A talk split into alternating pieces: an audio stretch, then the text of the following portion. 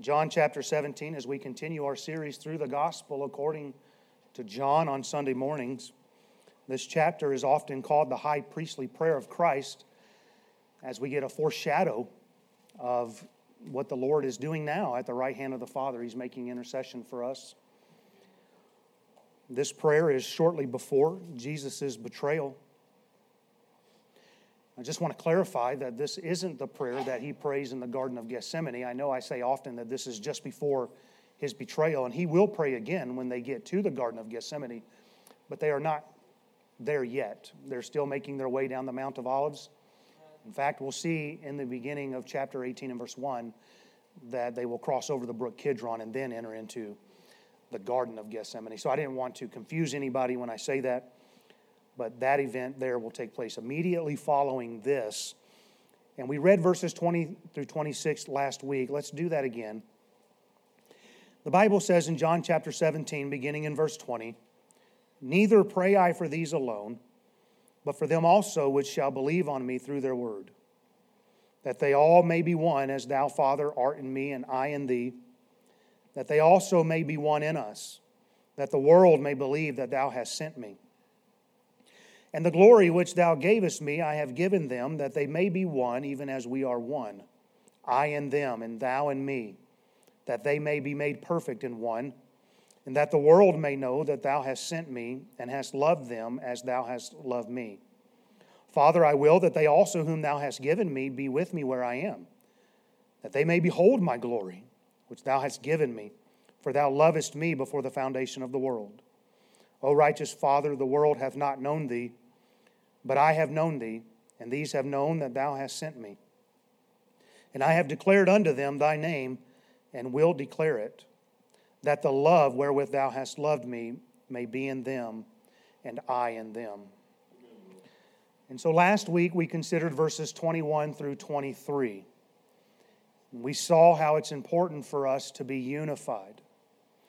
And we certainly could take more time drawing out more applications and truths from those verses, but I want to kind of keep moving. And believe it or not, as long as we've been in John, I've done that quite a bit through this study. And I say that just to tell you don't think you're getting all you need from me. You can combine all the commentaries, and they have yet to mine all the treasures that are hid in the Word of God. And I just want to encourage you on your personal time. I hope you're studying the Word of God. What we focused on last week is Jesus' desires, desire for believers to be unified while upon this earth. And the prayer is for us to be unified together as God and Christ are unified. Therefore, the basis of our unity is to be God and His Word. The membership of our church, those who have joined, with Liberty Baptist Tabernacle, we have done so as one because we have made a profession of faith. We have been baptized by immersion in this church or in a like minded church. We have looked at our statements of faith and we have said, yes, these are the fundamentals that we agree on. And we have become unified as a result of these things. The basis of our unity, our faith, and our practice is contained in the Word of God. And we dare not base our unity on any other man or any other teaching outside of God's Word. We saw from verse 23 last week that the reason our unity is vitally important is because the world needs to be saved. The Bible says, Jesus there praying says, that the world may know that thou hast sent me. The world needs to know that Jesus came to die for them, to save them, and that he loves them just as much as he loves us. And so we all need to be unified. We all need to be one voice as we go out to the world. And if we are one spirit, then we will be of one voice. Our unity or our disunity will affect our outreach. And that's a humbling thought. When we get disunified, when we're no longer dwelling together in unity, we'll get our eyes, our focus off of the Great Commission that Jesus gave the church. Because we're so concerned with the infighting that's taking place in here. And the lost are depending on us, whether they know that or not, whether they would put it in those words or not. They are depending on us to remain unified so that we can be effective. Because they're de- they need to hear who's going to tell them. It's going to be churches that have their act together. So we need to show them a true representation of God's love. And if you just think about it, when a church gets divided, when there's disunity, they're not effective. And typically, what they do is they, they want to disagree with every Christian, right? Whoa, whoa, whoa, we're supposed to be unified. Surely there are some fundamentals that we can rally around and say, yes, you're not the devil. Now let's go reach people for Christ. And so we've just got to be careful about it because we want to reach the lost. But if we are a bunch of infighting people, the sheep will scatter. And they'll have no pastor, they'll have no shepherd. And, and I'm talking about the great shepherd. And, and so we've got to make sure we remain unified. And so, Jesus, we saw last week, he prays for our unity upon this earth. But what I see this week as we begin in verse 24 is that Jesus wants us united together with him in glory. Look at what verse 24 says again. Father, I will that they also, whom thou hast given me, be with me where I am, that they may behold my glory. And so Jesus wants us united with him in heaven, in eternity, in, in glory with him. Now, where is Jesus about to be? Lord, I want them to be with me. He's not long for this world. He's going to lay down his life here the next uh, day, and he's going to be crucified. Of course, we know he's going to be buried, but thank God he'll rise again. He'll be ascended to the Father. And Jesus says, I, I pray that they will be where I am. And I think we would all say amen to being with the Lord this morning. But where our amens get less enthusiastic is when we consider the means by which God is going to answer Jesus' prayer. How is it that we're going to be united to Christ? It's going to have to be through death. Outside of that generation, which will be taken out of here, we're going to die.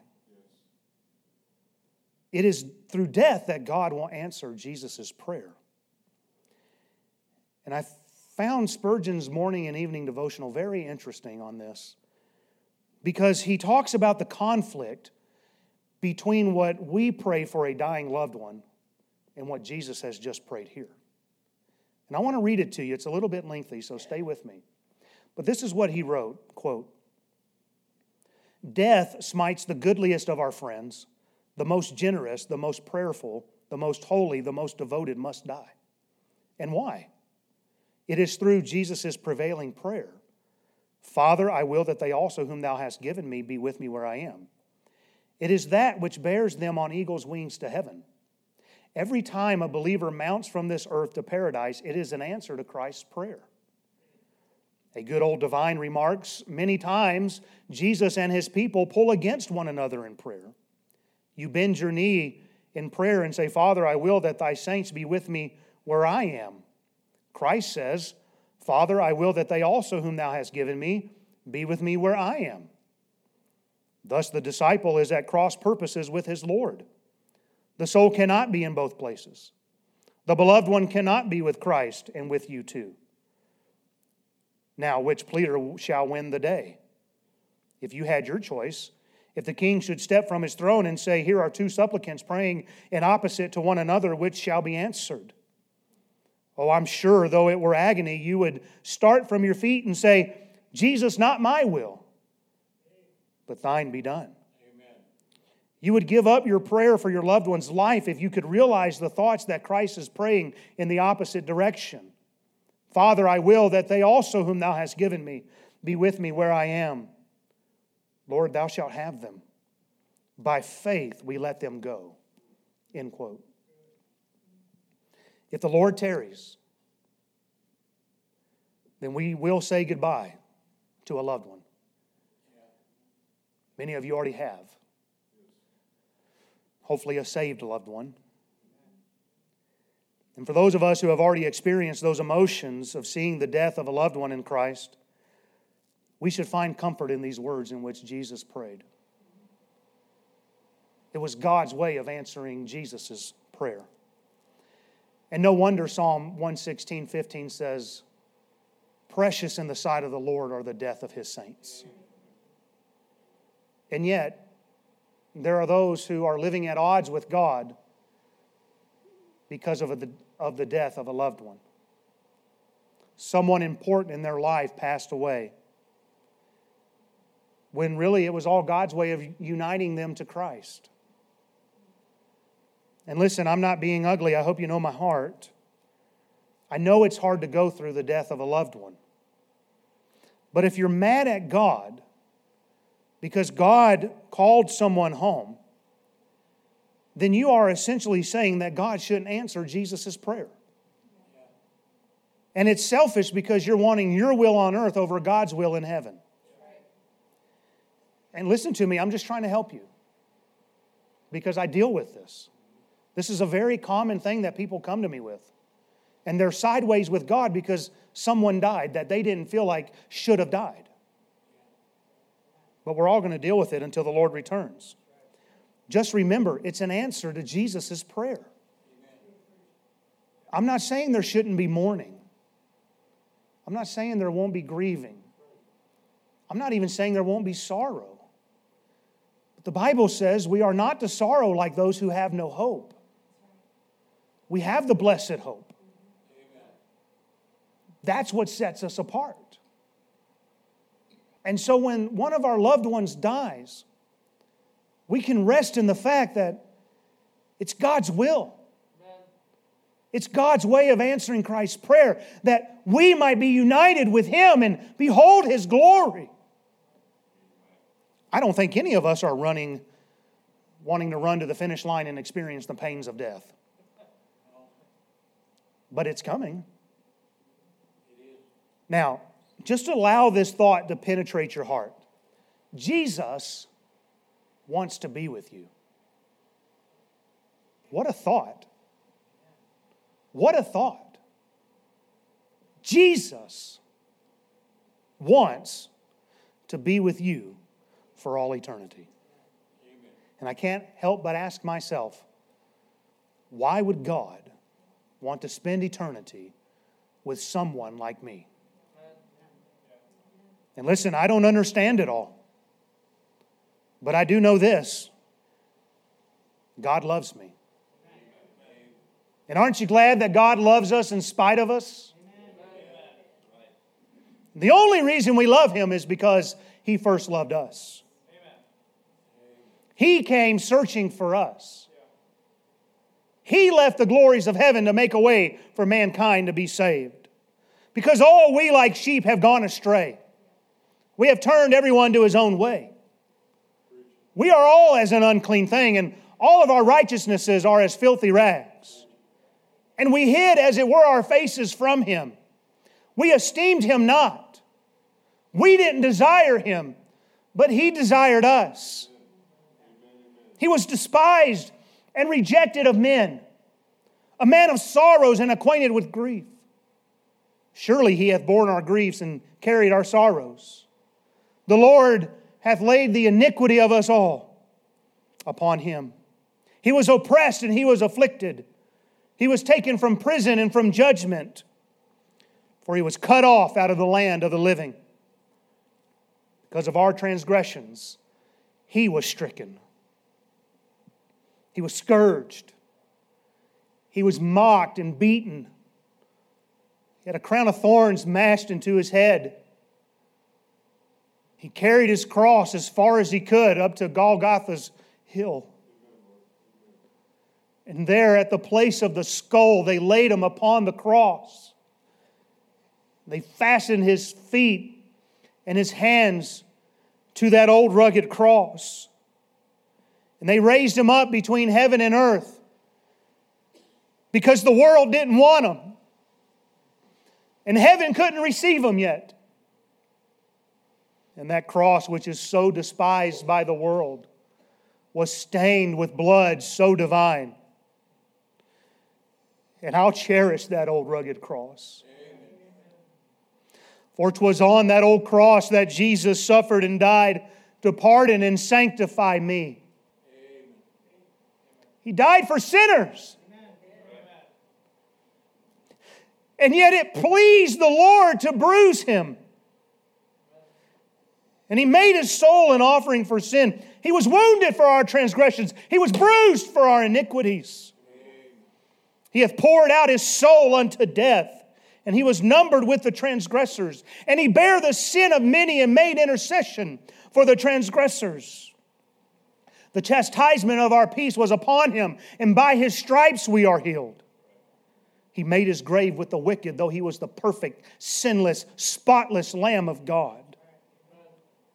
He died a violent sinner's death and shed his blood and laid down his life for us. How can it be? How can it be? The songwriter wrote, His heart was broken, mine was mended. He became sin, now I am clean. The cross he carried bore my burden. The nails that held him set me free. His scars of suffering brought me healing.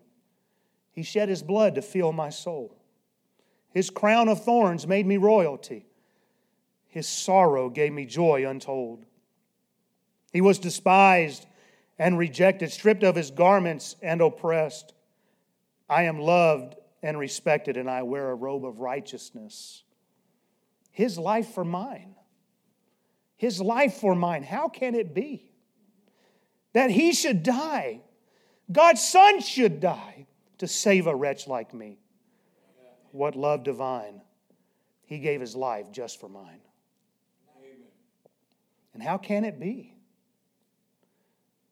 Because Roman 5, Romans 5 8 says, But God commendeth his love toward us, and while we were yet sinners, Christ died for us. For God so loved the world that he gave his only begotten Son. That whosoever believeth in him should not perish but have everlasting life. You say, how can it be? Because Second Corinthians 5.21 says that God hath made him to be sin for us who knew no sin that we might be made the righteousness of God in him. He did it all just to be with you. And don't ever doubt that God loves you. But God, who is rich in mercy, for his great love wherewith he loved us, even when we were dead in sins, hath quickened us together with Christ. By grace are ye saved. And as a result of placing our faith and trust in Christ alone for salvation, we are going to be with Him one day for all eternity. And if that's not enough to cause you to bow your head in thanksgiving, then you must be lost. He had nothing to gain. We had everything to lose. But now, thanks to Christ and His sacrifice, We'll be united together with Him, beholding His glory forever and ever. And there'll be no end to our unity with God. Jesus said in John 14, 1 through 3, Let not your heart be troubled. Ye believe in God, believe also in me. In my Father's house are many mansions. If it were not so, I would have told you, I go to prepare a place for you, that where I am, there ye may be also. This world is not my home. I'm just passing through. I'm a pilgrim in this land. I'm a stranger in a foreign place. I have here no continuing city, but I seek for one to come whose builder and maker is God. You see, it's a city where there's no need of the sun. It's a city where there's no need of light from the moon. It's a city where the glory of God and the Lamb will be the light thereof. It's a place of eternal day because there's no night there. It's a city where nothing can enter into it which will defile it, but only those who have been written in the Lamb's book of life will enter therein. It's a place where God will wipe away all of our tears. It's a place where there will be no more death, no more sorrow, no more crying, no more pain, for the former things have all passed away. And what makes it so special is that Jesus Christ will be there. And I'll get to walk with my Savior down the golden street. Hallelujah. There's a land that is fairer than day. And by faith we can see it afar. My Father waits over the way to prepare us a dwelling place there. And while I had plans of finishing this chapter this morning, let me just say this the Lord is coming again. And I want to tell you, it's going to be worth it all when we see Christ. One glimpse of his dear face, all sorrow will erase. So bravely run the race till we see Christ. One day the Lord will come in the clouds with power and great glory. The Lord is going to send his angels, and with the great sound of a trumpet, the Lord will gather his elect. The Bible says in 1 Thessalonians chapter 4, verses 16 through 18, For the Lord himself shall descend from heaven with a shout, and the voice of the archangel, and with the trump of God. And the dead in Christ shall rise first, and we which are alive and remain shall be caught up together with him in the clouds to meet the Lord in the air, and so shall we ever be with the Lord. Amen. Wherefore, comfort one another with these words. 1 Corinthians 15, 51 through 58 says, Behold, I show you a mystery. We shall not all sleep, but we shall all be changed in a moment, in the twinkling of an eye, at the last trump. For the trumpet shall sound, and the dead shall be raised incorruptible, and we shall be changed. For this corruptible must put on incorruption, and this mortal must put on immortality. So when this corruptible shall have put on incorruption, and this mortal shall have put on immortality, then shall be brought to pass the saying that is written Death is swallowed up in victory. O death, where is thy sting? O grave, where is thy victory? The sting of death is sin, the strength of sin is the law, but thanks be to God that giveth us the victory through our Lord Jesus Christ. Therefore, my beloved brethren, be ye steadfast, unmovable, always abounding in the work of the Lord, for as much as ye know that your labor is not in vain in the Lord. The day is coming when God the Father is going to look at God the Son and he's going to say, The time is fulfilled and it's time for you to go get your blood bought bride. Amen. And I'm going to be there at the marriage supper of the Lamb. The Bible says, Let us be glad and rejoice and give honor to him, for the marriage of the Lamb is come. And his wife had made herself ready, and to her was granted that she should be arrayed in fine linen, clean and white. For the fine linen is the righteousness of the saints. And he saith unto me, Write, blessed are they which are called into the marriage supper of the Lamb. Hallelujah. Hey, listen, we have an inheritance this morning. The Bible tells us in 1 Peter 1 3 through 4 Blessed be God and, and the Father of our Lord Jesus Christ, which according to his abundant mercy hath begotten us again unto a lively hope by the resurrection of Jesus Christ from the dead, to an inheritance incorruptible, undefiled, that fadeth not away, reserved in heaven for you. I want to tell you, I'm excited about that day. I'm excited about that day. You say, boy, you want to die? No, not particularly yet, but I'm excited about that day. Amen. I, am ready. I'm ready to see Christ. You say, what makes you so sure you're getting in? Because I know Christ and Christ knows me. And when I got saved, the Holy Spirit moved in and I was sealed with that Holy Spirit of promise. The Bible tells us over in Ephesians chapter 1, verses 13 and 14, in whom ye also trusted after that ye heard the word of truth. Uh, you, you got, you got to hear the word of God to get saved the gospel of your salvation, in whom after that ye believed, ye were sealed with that Holy Spirit of promise, which is the earnest of our inheritance until the redemption of the purchased possession, unto the praise of his glory. I've been bought with a price. I'm not my own. I've been sealed by the Holy Spirit. I'm owned by God. Listen, I couldn't go to hell if I wanted to. Whoop! Say, why you say that? Because I get people mad at me, and that's where they tell me to go. And you can just look at them and say, I can't. I've been washed in the blood of Christ. And listen, this world is going to hell in a handbasket, but I can tell you this, dear friend, we can read what Luke said. And, and listen, he said, Look up, lift up your head, for your redemption draweth nigh. And I want to tell you, it's closer today than it's ever been. It's closer today than when I got saved 30 years ago. Amen. Whew. William Walford penned the words in 1845 till from Mount Pisgah's lofty height I view my home and take my flight. This robe of flesh I'll drop and rise to seize the everlasting prize, and I'll shout while passing through the air Farewell, farewell, sweet hour of prayer. The day of our faith will be made a sight one day, and it's close. You don't have much time on this earth. I'm looking to get caught up out of here. Some preacher said, I'm not looking for the undertaker, I'm looking for the upper taker. The Bible says of those in Hebrews 11, 13 through 16, there it says, These all died in faith, having not received the promise, but having seen them afar off, and were persuaded of them, and embraced them, and confessed that they were strangers and pilgrims on the earth. For they that say such things declare plainly that they seek a country. And truly, if they had been mindful of that country from whence they came out, they might have had opportunity to have returned. But now they desire a better country, that is, an heavenly. Wherefore God is not ashamed to be called their God, for he hath prepared for them a city. Listen, I'm not looking for anything from this world. But I've seen what's in store. I've seen it afar off by faith, and I'm persuaded of it, and I've embraced it. And I know that I'm going to be there one day. And I don't want to go back to the country that Jesus Christ died to pull me out of. I'm looking to that heavenly country which God has prepared. Jesus says in Matthew 25, 34, in a parable, Then shall the king say unto them on his right hand, Come ye blessed of my Father, inherit the kingdom prepared for you from the foundation of the world. Amen.